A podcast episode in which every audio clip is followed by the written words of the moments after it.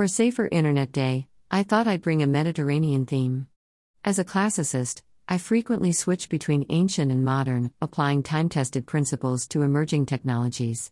Plato had it right on data protection the price of not participating in public life is to be ruled by less able men. I have heard it said that data protection is boring, but then so are traffic lights and seat belts. The price of progress is evolving safety and security to keep pace with the joy and convenience that new technologies bring.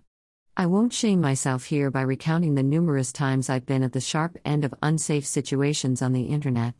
Equally, for once, I won't patronize you by telling you how to stay safe. Even cutting the cables is not enough these days, although a USB condom can come in handy.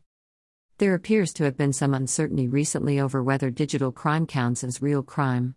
Perhaps a criminal doesn't have to hold you up at the cash point or break into your property to rob you.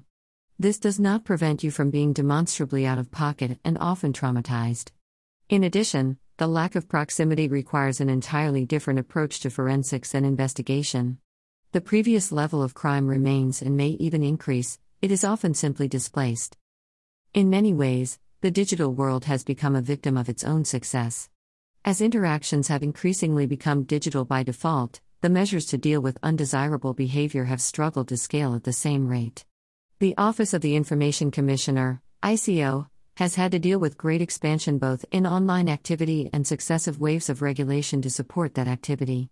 They were the subject of a recent consultation on data protection reforms, looking to substantially change their role. As with other examples, such as the Care Quality Commission, CQC, and Bracknell Newtown, vastly expanding their remit can leave a once successful endeavor with a poor public image. The new Information Commissioner has already reminded us that privacy is a right, not a privilege. If we are to maintain any kind of autonomy, we must reject the idea that privacy is dead. There is some tremendous work being done around digital privacy in order to keep us all safe online. The International Computers Privacy and Data Protection Conference brings together experts in technology, law, and social sciences to share best practice from across the world. Thanks to the tireless efforts of both individuals and organizations, it is now usual to carry out a data protection impact assessment and privacy impact assessment prior to embarking on a major development project. This principle of privacy by design is essential for protecting the well being of each of us and our own communities. In addition, organizations such as the National Cybersecurity Center, NCSC, provide simple, accessible guides to activities such as accessing social media safely. If there's anything we've learned in recent times, it's self reliance. Young people, in particular, have shown remarkable resilience in the face of disruptions to their education and personal lives. They will find their own solutions to the challenges they face. Our role is to provide the support and encouragement they need to navigate the unpredictability of life online. You may give them your love but not your thoughts, for they have their own thoughts, in the house of tomorrow, which you cannot visit, not even in your dreams. When I was last in Rome, I found myself at a loose end on Palm Sunday and dragged the family down to St. Peter's Square.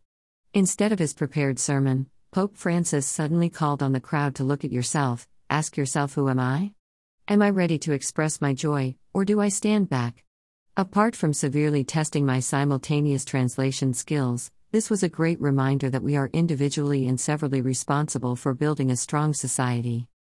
So, if you're looking for someone to take responsibility for keeping the people you love safe online, fire up Zoom, click on Settings and Video, and they will be looking right back at you.